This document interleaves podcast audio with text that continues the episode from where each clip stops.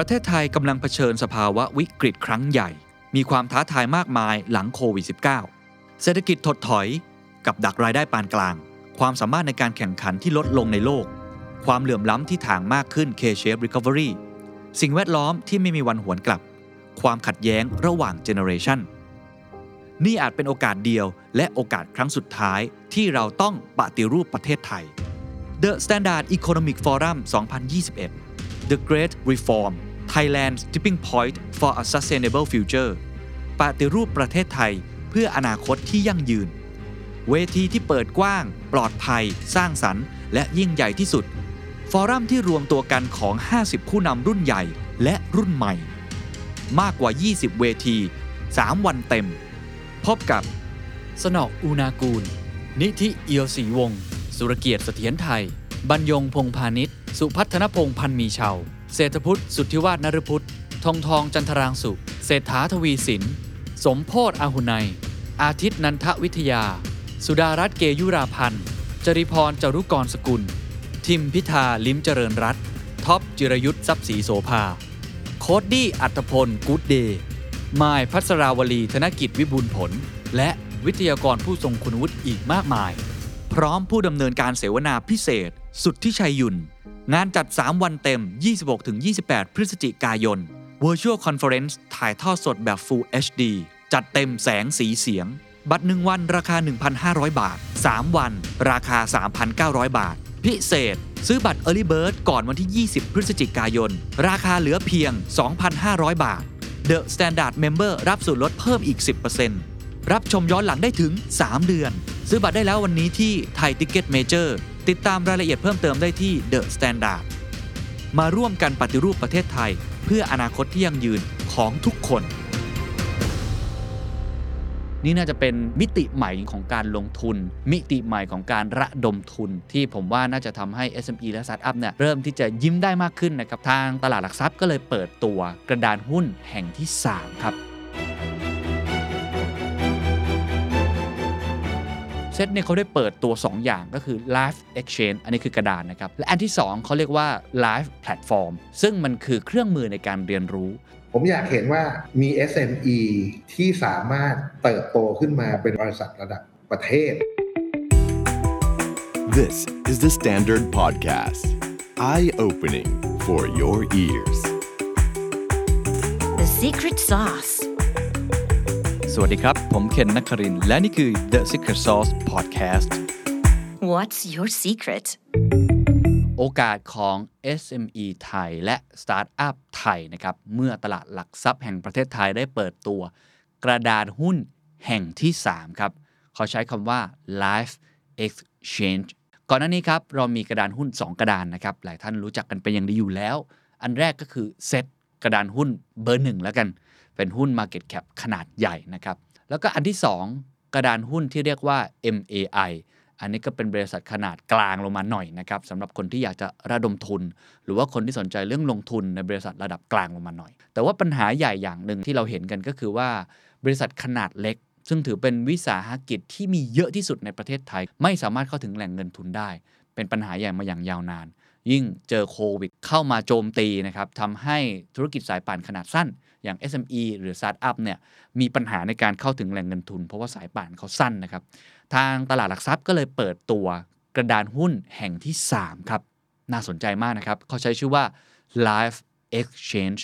นี่น่าจะเป็นมิติใหม่จริง ๆ ครับ ของการลงทุน มิติใหม่ของการระดมทุน ที่ผมว่าน่าจะทำให้ SME และ Startup เนี่ยเริ่มที่จะยิ้มได้มากขึ้นนะครับว่าวิธีการเข้าถึงไม่ได้มีแค่สินเชื่อจากธนาคารพาณิชย์ หรือว่าไม่ได้มีรูปแบบ Angel Investor อย่างเดียว แต่ว่าสามารถเข้าถึงวิธีการแบบใหม่ ๆ ได้ น่าจะเปิดโอกาสแล้วก็ลดช่องว่างเรื่องความเหลื่อมล้ำตรงนี้มากยิ่งขึ้นได้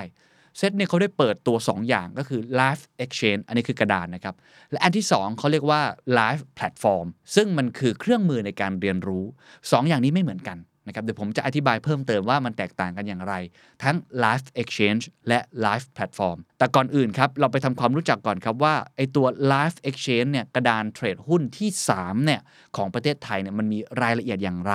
แล้วถ้าทุกท่านสนใจจะเข้าไปเป็นตัวละครในนั้น ทั้งในแง่ของเป็นผู้ประกอบการที่อยากได้เงินทุน หรือในมุมของนักลงทุนเองเนี่ยมันจะมีกฎเกณฑ์อย่างไร และมันต่างอย่างไรกับกระดานหุ้นที่ 2 กับที่ 1 คือ MAI และ เซตบ้างนะครับ เดี๋ยวผมจะค่อยๆเล่าให้ฟังพร้อมกับมีบุคคลที่ทำงานด้านนี้โดยตรงในตลาดหลักทรัพย์มาเล่าให้เราฟังด้วยนะครับ ส่วนแรกครับอย่างที่ทุกท่านเข้าใจนะครับนี่ก็คือจะเป็นกระดานเทรดหุ้นใช้คำนี้เลยว่าเป็นกระดานเทรดหุ้นสำหรับ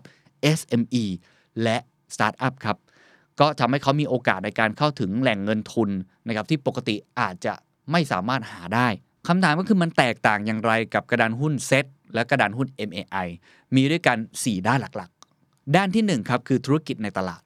ใน Live Exchange นี่นะครับธุรกิจที่มีการเสนอขายหลักทรัพย์ในนี้จะเป็นธุรกิจขนาด SME หรือ Startup แตกต่างจากในตลาดเซตนะครับก็คือที่เป็นบริษัทขนาดใหญ่ มีกฎเกณฑ์การรับรองจากตลาดหลักทรัพย์ที่เข้มงวดมากกว่า แน่นอนว่าสิ่งที่ตามมาก็คือเรื่องของกฎเกณฑ์ แล้วก็เงื่อนไขนะครับในการเข้าตลาด เงื่อนไขในการซื้อขายหลักทรัพย์ รวมไปถึงเงื่อนไขของนักลงทุนที่จะเข้ามาเช่นกันเนี่ยก็จะทำให้มันผ่อนคลายมากกว่า ก็พอมันเป็นไซส์เล็กกว่าเนี่ยมันก็อาจจะไม่ต้องยื่นเอกสารอะไรเยอะ หรือมาตรฐานอะไรต่างๆ ที่ต้องทำเนี่ยมันก็อาจจะใช้คำว่าไม่ได้เข้มงวด เท่ากับตลาดเซตหรือว่า MAI นะครับนี่อันที่ 1 ข้อที่2ครับคือเรื่องของกฎเกณฑ์การเข้าตลาดเพื่อเสนอขายหลักทรัพย์นะครับกฎเกณฑ์สำหรับตลาดใหม่นี้ก็จะมีความสะดวกมากขึ้น เรียบง่ายมากขึ้น ไม่เหมือนการเข้าตลาดเซตที่มีความเข้มงวดมากกว่ายกตัวอย่างเช่น การเปิดเผยงบการเงินนะครับอาจจะทำเพียงแค่ 2 ครั้ง ก็คือครึ่งปีกับครบปี ไม่ต้องทำงบการเงินทุกไตรมาส หรือการนำเสนอข้อมูลที่เกี่ยวข้องกับการลงทุนเนี่ยนะครับก็จะต้องมีการรับรองผ่านเจ้าของผู้เสนอขายหลักทรัพย์ด้วยตนเอง ก็คือตัวเองอะผู้เสนอขายหลักทรัพย์สามารถเป็นคนรับรองได้ ไม่ได้จำเป็นต้องใช้ตัวกลางอะไรที่ใหญ่โตขนาดนั้นเหมือนกับบริษัทขนาดใหญ่ 3. ครับก็คือกลุ่มนักลงทุนนั่นเอง น่าสนใจว่าใครที่จะไปลงทุนในตลาดแห่งนี้ได้นะครับจากกฎเกณฑ์ที่ผ่อนคลายลงแน่นอนว่าสิ่งที่ตามมาก็คือความเสี่ยงครับก็เพราะว่ามันไม่ได้มีระเบียบมากนะกว่าจะเข้าเข้ามาในตลาดนี้ได้เนี่ยมันอาจจะไม่ได้ยากมากเหมือน 2 ตลาดแรก เพราะฉะนั้นนักลงทุนก็ต้องมีความเข้าใจระดับหนึ่งครับ นี่จึงเป็นเหตุผลที่กลุ่มที่นักลงทุนที่เข้ามานั้นจำเป็นต้องมีการประเมินก่อนนะครับจากทางตลาดหลักทรัพย์ ต้องมีความรู้เพียงพอนะครับในการเข้าใจความเสี่ยงในหลักทรัพย์ที่มาจาก SME แล้วก็ต้องเป็นคนที่เป็น high net worth ระดับหนึ่งก็คือมีสินทรัพย์สูง มีความเชี่ยวชาญ เพื่อที่จะสามารถเข้ามามีบทบาทในการลงทุนภายในตลาดนี้ได้นะครับ เนื่องจากตลาดนี้มันค่อนข้างที่จะเสี่ยงเอาไว่าอย่างนี้แล้วกัน เพราะว่าตลาดมันไม่ได้มีมาตรฐานอะไรเข้มงวดเหมือนกับ 2 ตลาดแรก นักลงทุนก็เลยจะต้องมีความเข้าใจระดับหนึ่ง มีการผ่านเกณฑ์ด้านองค์ความรู้อะไรต่างๆ ซึ่งอันนี้ทางตลาดหลักทรัพย์เดี๋ยวจะได้ให้รายละเอียดเพิ่มเติมสำหรับคนที่สนใจนะครับ 4 ครับลักษณะการซื้อขายครับเมื่อจำนวนผู้ลงทุนเนี่ยไม่ได้มีมาก จึงกล่าวได้ว่าสภาพคล่องมันก็จะน้อยนะครับ ก็คือสภาพคล่องมันอาจจะไม่ได้เยอะเท่ากับ 2 ตลาดแรก ดังนั้นวิธีการซื้อขายเขาใช้แบบพรีเพดเลยครับฮะพรีเพดก็คือฝั่งผู้ซื้อจะต้องมีเงินจริง ฝั่งผู้ขายจะต้องมีหุ้นอยู่จริงก่อน จึงจะสามารถส่งคำสั่งซื้อขายได้ ก็คือจะต้องมีการของจริงมาวางตรงหน้าก่อนนะครับ อันที่2ครับที่จะแตกต่างก็คือมีการเปิดตลาดเพียงช่วงระยะเวลาหนึ่งเท่านั้นนะไม่ได้เปิดตลอดแบบ 10 โมงจนถึง4โมงเย็น5โมงเย็นอะไรแบบนั้นนะครับไม่ได้เป็นแบบตลาดเทรดหุ้นทั่วไป และไม่มีการใช้มาจินเพื่อป้องกันความเสี่ยงอื่นๆ ที่อาจเกิดขึ้นจากการปั่นหุ้นได้ โดยราคาปิดก็จะถูกกำหนดผ่านการแมทชิ่งระหว่างการเสนอซื้อ และเสนอขายสินทรัพย์ในปริมาณต่างๆ ของแต่ละวัน 4 ความแตกต่างนี้นะครับก็เป็น 4 ความแตกต่างเบื้องต้นแล้วกันนะครับ ระหว่างตลาดเทรดหุ้นทั่วไป แล้วก็ตัวไอ้ Live Exchange นะครับซึ่งเราจะต้องติดตามอย่างใกล้ชิดนะครับจากการประกาศกฎเกณฑ์ต่างๆ ที่ชัดเจนมากขึ้น โดยทางตลาดหลักทรัพย์นะครับคาดการณ์ว่าจะเปิดให้บริการได้ในปลายปี 2564 ใครที่สนใจก็เตรียมพร้อมไว้นะครับทั้งในแง่ของผู้ประกอบการ หรือในมุมของนักลงทุนหาข้อมูลเพิ่มเติมเยอะๆนะครับเพราะว่าอย่างที่บอกไปครับว่าตลาดนี้ค่อนข้างมีความเสี่ยง เพราะฉะนั้นจะต้องมีความรู้มีความเชี่ยวชาญมากพอ เพื่อจะจะสอดรับกับการลงทุนในสินทรัพย์ที่มีความเสี่ยงค่อนข้างสูงนะครับเพราะว่าเป็น SME เนาะมันโอกาสที่ว่ากันตามตรง มันก็จะไม่เหมือนบริษัทขนาดใหญ่โอกาสที่จะได้ไปต่ออะไรต่างๆเนี่ยอาจจะเสี่ยงมากขึ้นนะครับนี่คือ part แรกครับของคำว่า live exchange ก็คือตรงไปตรงมาเลยคือกระดานเทรดหุ้นที่ 3 ของประเทศไทย อีกคำศัพท์หนึ่งครับ คือคำว่า live platform จริง ๆ แตกต่างกันโดยสิ้นเชิงแม้ว่าชื่อต้นจะคล้ายๆกัน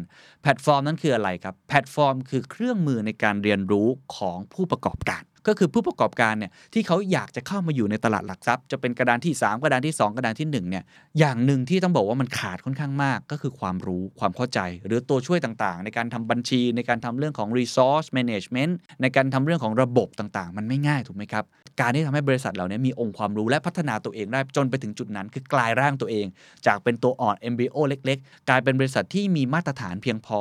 มีความรู้ความเชี่ยวชาญ แล้วก็มีความเป็นมืออาชีพเนี่ย มันต้องอาศัยการเรียนรู้และก็ต้องมีตัวช่วยระดับหนึ่งเขาก็เลยตั้งเป็นแพลตฟอร์มที่ชื่อว่า Live Platform ขึ้นมา Live Platform นี้เขาใช้คำว่ามันคือห้องเรียน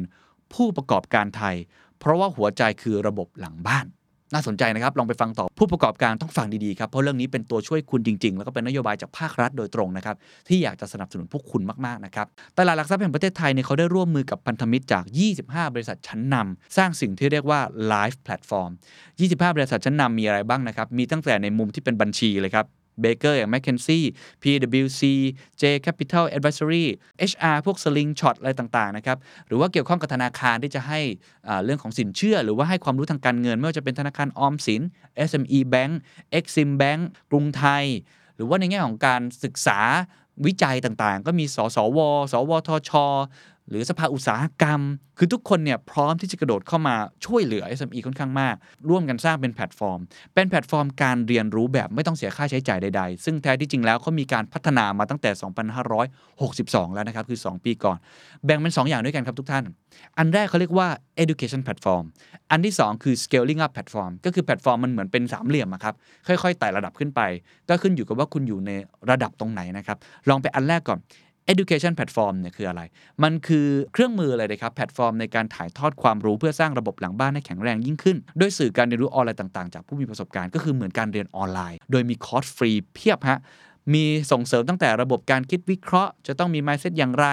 เทคนิคในการระดมทุน วิธีการ pitching การสร้าง mindset สำหรับผู้ประกอบการ เพื่อเตรียมความพร้อมสู่การขยายกิจการในอนาคต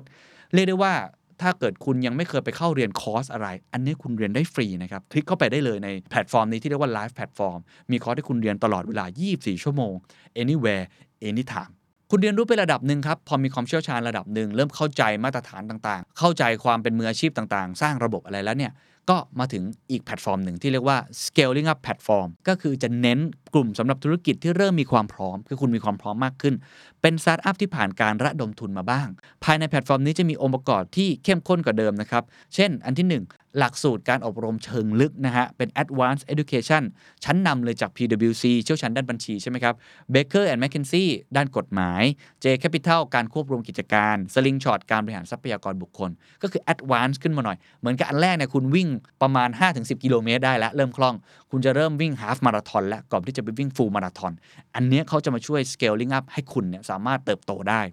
หรือจะสอนในเรื่องของการวางพื้นฐานระบบที่สำคัญ enterprise system ต่างๆ พวก ERP พวก back office HR payroll CRM ทั้งหมดนี้จะช่วยให้คุณสามารถเซตอัพระบบได้ หรือจะเป็นคลินิกปรึกษาทางธุรกิจครับ เป็น business coaching นะครับ เช่นเป็นพวก acceleration โปรแกรมอันนี้เข้ามาเรียนแบบ incubation โปรแกรมเลยเข้มข้นเลย เขาถึงใช้คำว่า life acceleration คือเร่งให้ตัวเองสามารถที่จะเรียนรู้ได้เร็ว มี life incubation โปรแกรมนะครับ โดยสำหรับไอ้โปรแกรมทั้งหมดนี้นะฮะ จะมีส่วนช่วยให้ผู้ประกอบการเนี่ยได้อบรมวิธีการระดมทุนการออกแบบโครงสร้างองค์กร เรียกได้ว่าเป็น intensive course เลย พร้อมกันนี้ยังมีส่วนเจรจาการขยายธุรกิจกับบจชั้นนำก็คือ business matching คือเรียนมาทั้งหมดและจะต้องไปเจอตัวจริง ตัวจริงเขาอาจจะเป็นบริษัทขนาดใหญ่ที่เขาอยากจะได้ตัวช่วย หรืออยากจะ partner กับบริษัทระดับกลาง หรือบริษัทขนาดเล็กที่มีเทคโนโลยีใหม่ๆ นวัตกรรมใหม่ๆ ที่พวกเขาเนี่ยอาจจะยังไม่มีตลาดหลักทรัพย์ก็จะเป็นตัวเชื่อมตรงนี้ให้นะครับเป็นสะพานเชื่อม เพราะนั้นเราได้ฝึกคิดฝึกทำได้ลงมือทำจริงแล้ว ยังได้ลงสนามจริงกับผู้ประกอบการรายใหญ่ด้วยครับกับการที่มี business matching ตรงนี้ นี่คือทั้งหมดที่ผมเอามาเล่าข้อมูลคร่าวๆก่อนนะครับ เป็นพื้นฐานว่า Live Exchange กระดานเทรดหุ้นที่ 3 ของไทยเนี่ยมีรายละเอียดยังไง และตัว Live Platform เป็นเหมือนการเรียนรู้ ช่วยทำให้ตัวเองเนี่ยติดอาวุธต่างๆ ก่อนที่จะไปลงสนามจริงได้ ถ้าดูแล้วมันก็จะเหมือนเป็นวิธีการที่ไล่ไปตามลำดับเป็น road map เริ่มจากตัว Live Platform ก่อนใช่ไหมครับ เข้าไปเรียนรู้เรื่องของ education platform เสร็จปุ๊บพอเริ่มเก่งขึ้นปุ๊บ ก็ไป scaling up platform วางพื้นฐานจริงและต่างๆ แล้วถ้าเกิดว่าเริ่มปีกกล้านะครับขาแข็งมากขึ้นจะอยากจะบินจริงแล้ว แต่ยังไม่พร้อมที่จะไประดมทุนในตลาดแบบที่ 2 หรือที่ 1หรือว่ามาตรฐานต่างๆเนี่ยค่อยเป็นค่อยไปอยู่ ก็เข้าไปใน live exchange ทีนี้คำถามต่อมาที่เราต้องชวนคุยกันก็คือว่าไอ้ live exchange นี่มันมีประโยชน์จริง ๆ กับใคร แล้วก็ในเชิงรูปธรรมเนี่ยมันเป็นอย่างไร แล้วมันแก้ปัญหาสิ่งที่เราพูดกันมาตลอดเรื่องความเหลื่อมล้ำเรื่องการเข้าไม่ถึงแหล่งทุนจริง ๆ หรือเปล่า อันเนี้ยจะเป็นคำถามที่ท็อปอัพขึ้นมา แล้วผมจะต้องชวนคุยกับท่านนี้ครับคุณแมนพงษ์เสนานรงค์ครับรองผู้จัดการหัวหน้าสายงาน ผู้ออกหลักทรัพย์ ตลาดหลักทรัพย์ แห่งประเทศไทยครับ เรื่องกำไรเรื่องปันผลเรื่องต่างๆเนี่ย เนื่องจากว่าพอคุณเข้ามาอยู่ใน Live Exchange แล้วเนี่ย คุณยังมีหน้าที่ที่ต้องเปิดเผยข้อมูลนะครับ แต่วิธีการเปิดเผยข้อมูล อาจจะไม่ได้เป็นอย่างเซตและ MAI สักทีเดียว คือข้อมูลที่คุณเป็นนัยสำคัญยกตัวอย่างเช่นนะครับ งบการเงินคุณต้องส่งปีละสองครั้งครับที่สองและตรวจสอบเซตกับ MAI คือ4ครั้งถูกไหมครับ มีงบไตรมาสหนึ่งไตรมาสสองไตรมาสสามแล้วก็งบปี ส่วนอันเนี้ย ก็มีงบครึ่งปีกับงบปี ที่คุณจะเป็นต้องส่ง อันนี้เป็นข้อมูลสำคัญที่นักลงทุนเขาควรจะรู้ที่ลงทุนในคุณเนี่ยเขาต้องได้รับรู้ อันนั้นเมื่อเข้ามาแล้วนะครับ เรื่องที่สองไม่ว่าจะเป็นบริษัทจำกัดแต่อันนี้เรา require เป็นบริษัทมหาชนนะครับ ไม่ว่าจะเป็นบริษัทจำกัดหรือมหาชนกฎหมายบังคับอยู่แล้วครับ ว่าคุณต้องมีการจัดประชุมผู้ถือหุ้นไอ้ annual general meeting ปีละครั้งอย่างน้อย คุณจะจัดมากกว่านั้นก็ได้ แต่คุณต้องมีอย่างน้อยปีละครั้ง อิชชูที่สำคัญสำคัญต้องขอผู้ถือหุ้น เรื่องพวกนี้เมื่อคุณจัดคุณก็ต้องเปิดเผยมติเปิดเผยวาระ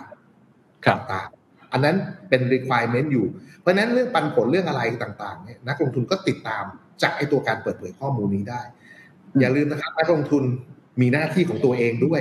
ผมอยากอืมเรียนว่าทั้งเซ็ต MAI นักลงทุนก็ควรมีหน้าที่ของตัวเองด้วย ตัวนี้นักลงทุนก็ทำหน้าที่หนักๆคุณต้องติดตาม ถ้า ไม่มีการเปิดเผยข้อมูลนั้น เรามีช่องทางให้สอบถามเข้าไปครับผ่านแพลตฟอร์มตัวนี้แหละครับ ตัว Live Exchange หรือถ้าไม่เปิดเผยข้อมูลหนักเข้า เรามีเครื่องหมายเตือนเรื่อยๆ ให้กับนักลงทุนในส่วนของของของตลาดนะครับ เราก็จะมีเครื่องหมายเตือน ถ้าหนักเข้ามันอาจจะไปถึงการเพิกถอนไปเลยก็หมดสิทธิ์ในการเข้ามาซื้อขายในนี้แล้วนั่นคือ กลไกเรื่องของการเปิดเผยข้อมูลเรื่องเงินปันผลที่คุณเคนถามถูกไหมครับอืมส่วนเรื่องการซื้อขายเมื่อกี้อย่างที่เรียนออ t ชั่นวันหนึ่งเปิดสมมติรอบหนึ่งสมมติผมยกตัวอย่างเช่นนะครับสิบโมงถึงสิบเอ็ดครึ่งแล้วกันหนึ่งชั่วโมงครึ่งเนี้ย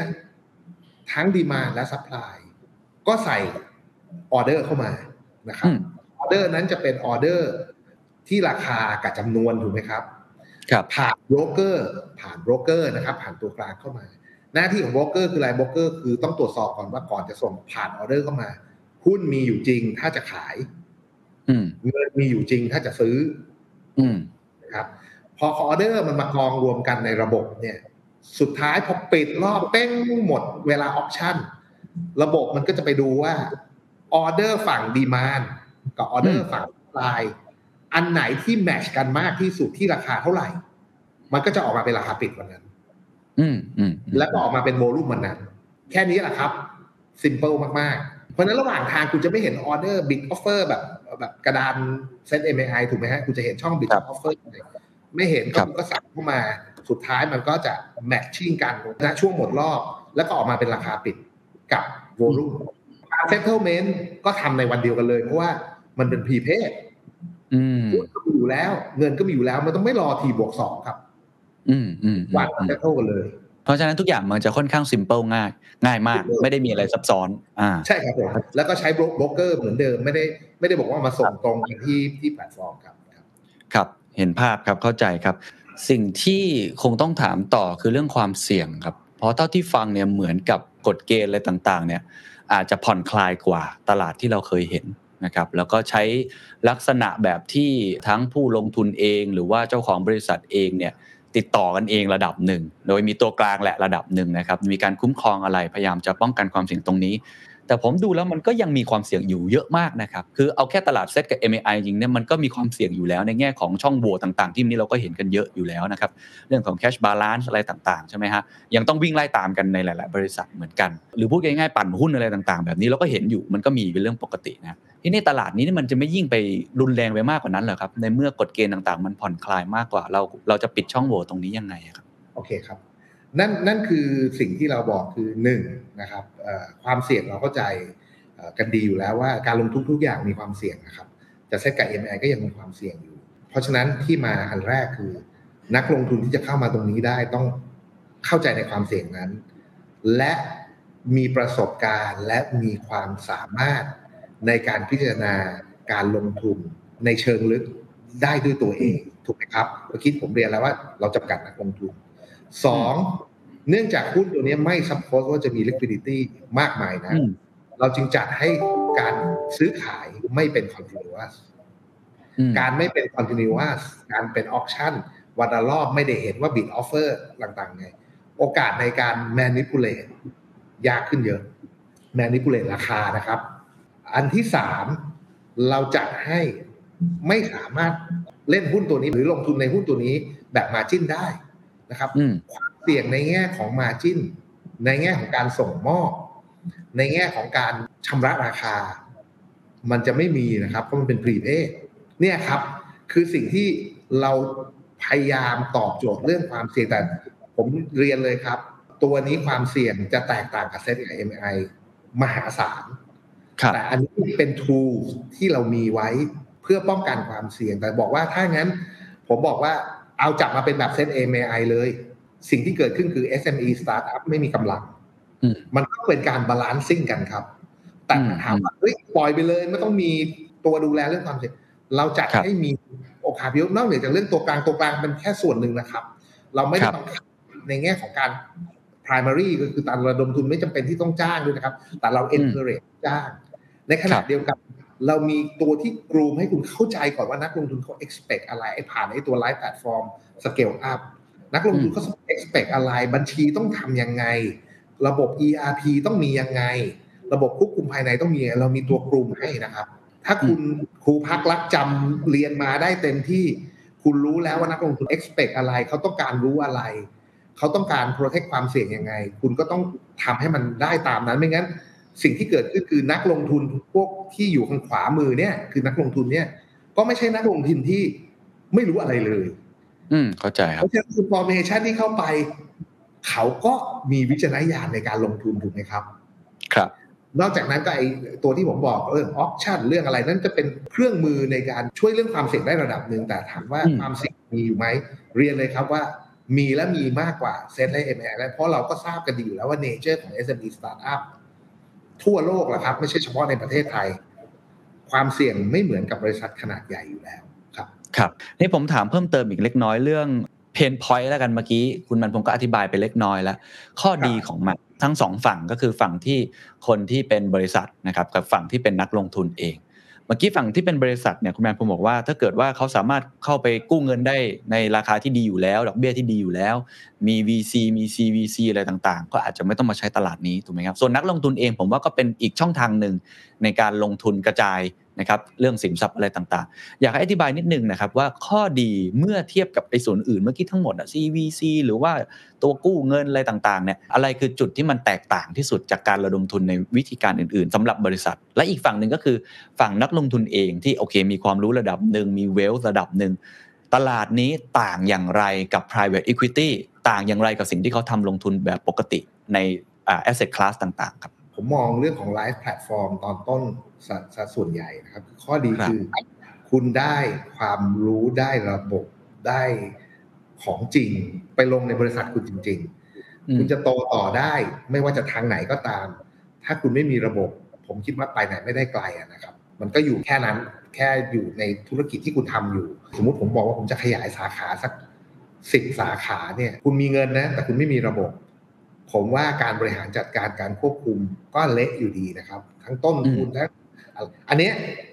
คุณทำไปคุณก็มีระบบต่างๆอันนั้นคือข้อดีของผู้ออกนะครับ ครับ ลงทุน VC VC มาลง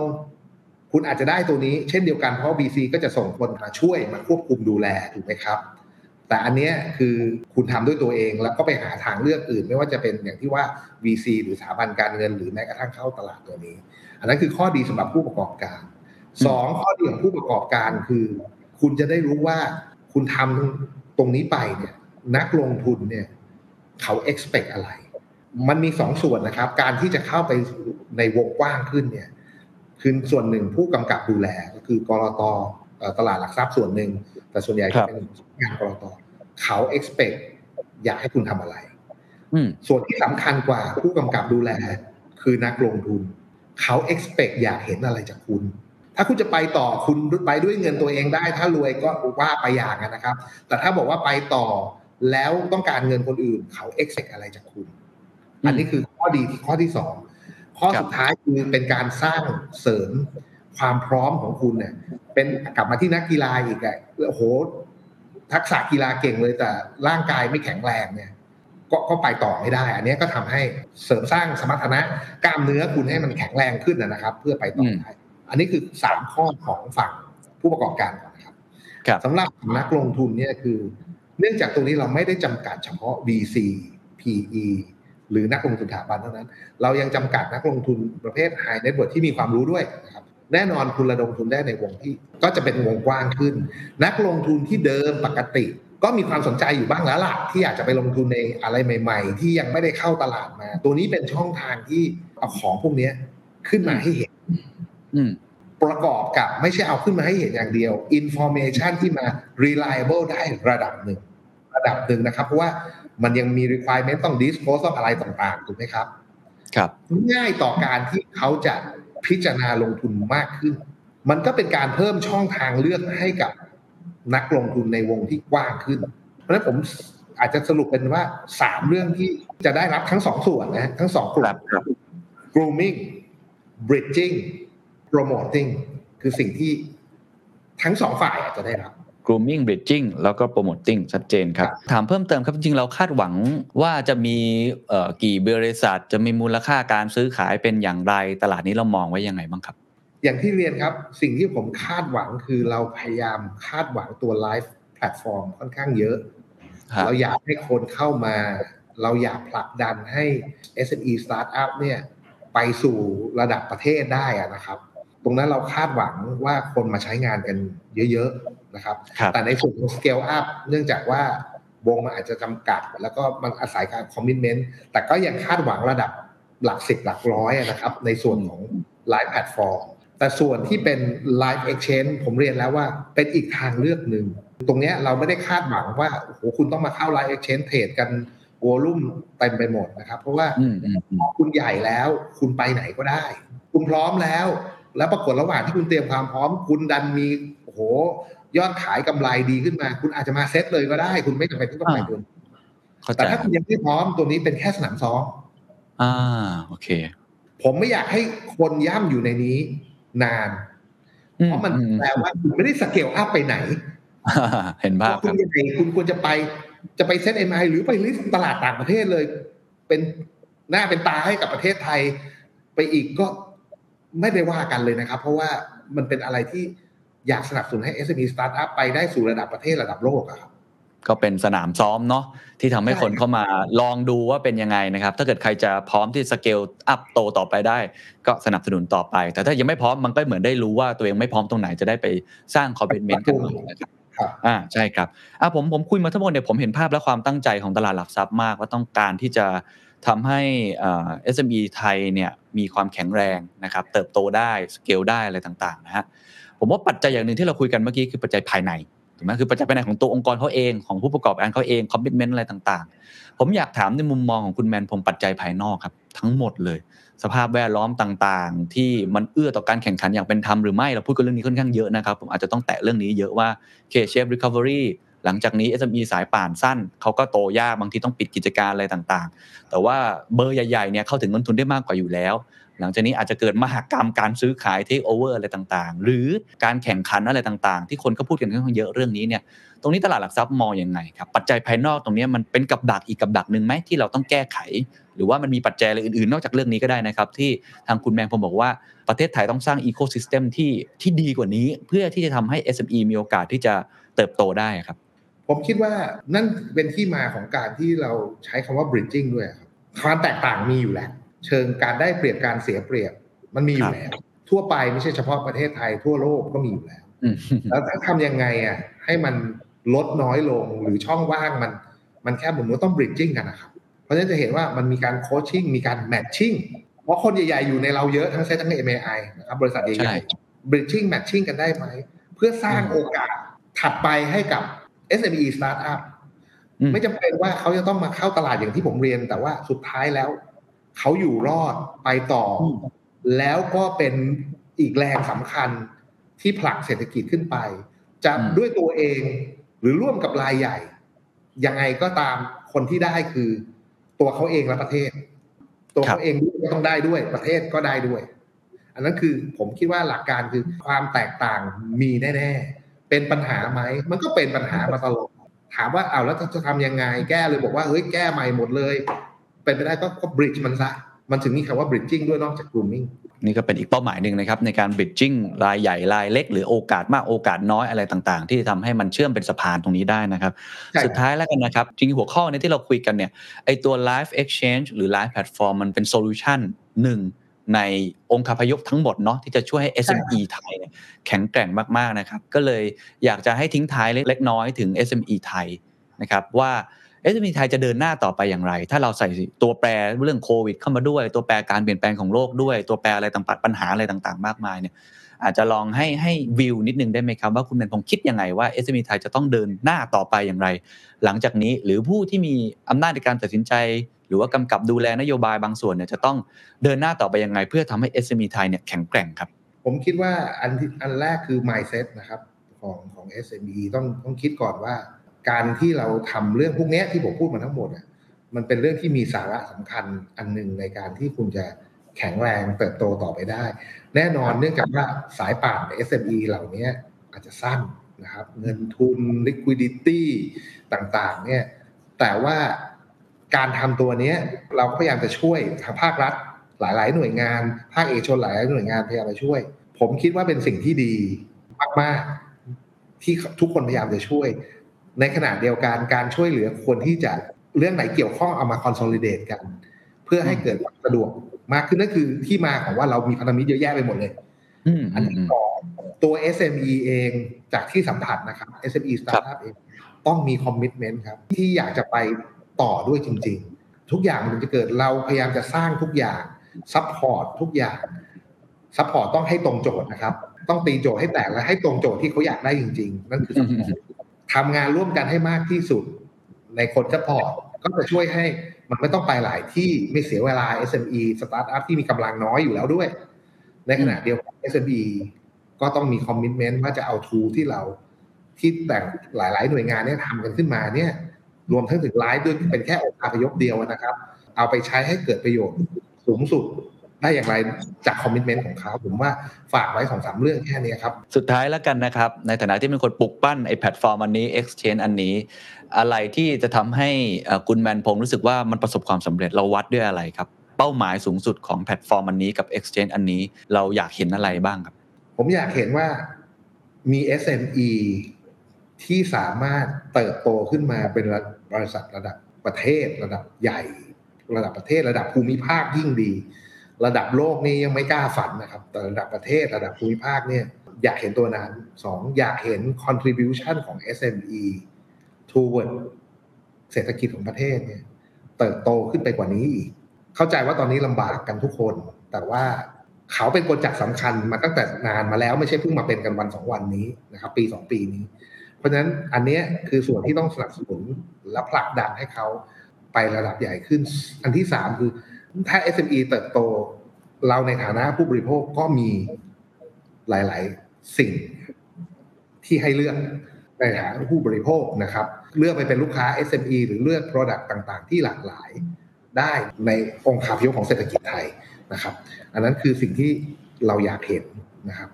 ไอ้เรื่องการที่จะมาเทรดมาอะไรนั้นแน่นอนก็คือมันเป็น business แต่ว่า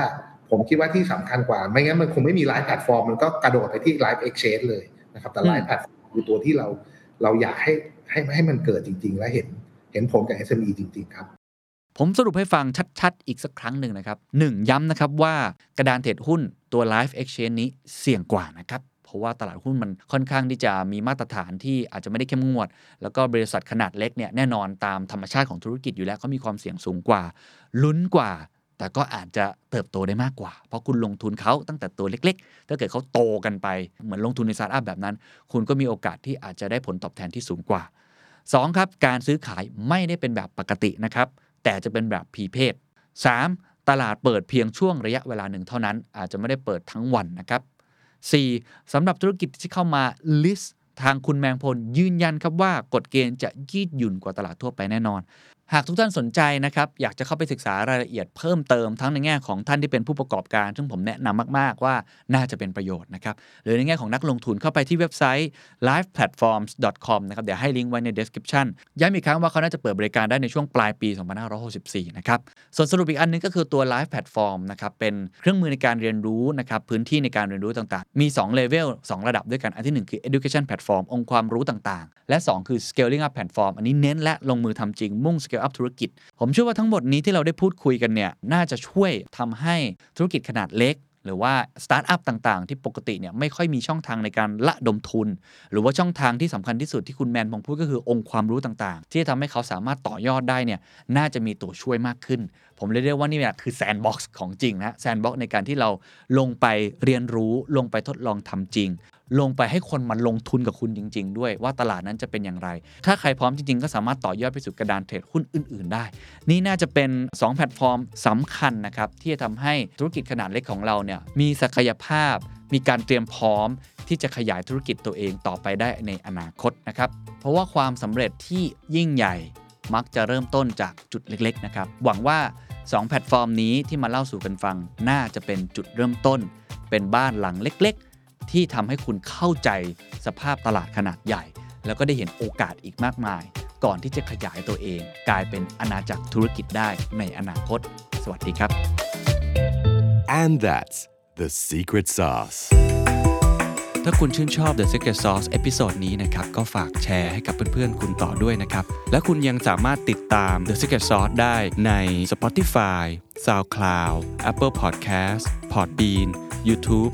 และ Podcast Player ที่คุณใช้อยู่นะครับ และอย่าลืมติดตาม Facebook Fanpage The Secret Sauce เข้ามาติชมเข้ามาพูดคุยกับผมได้เลยนะครับ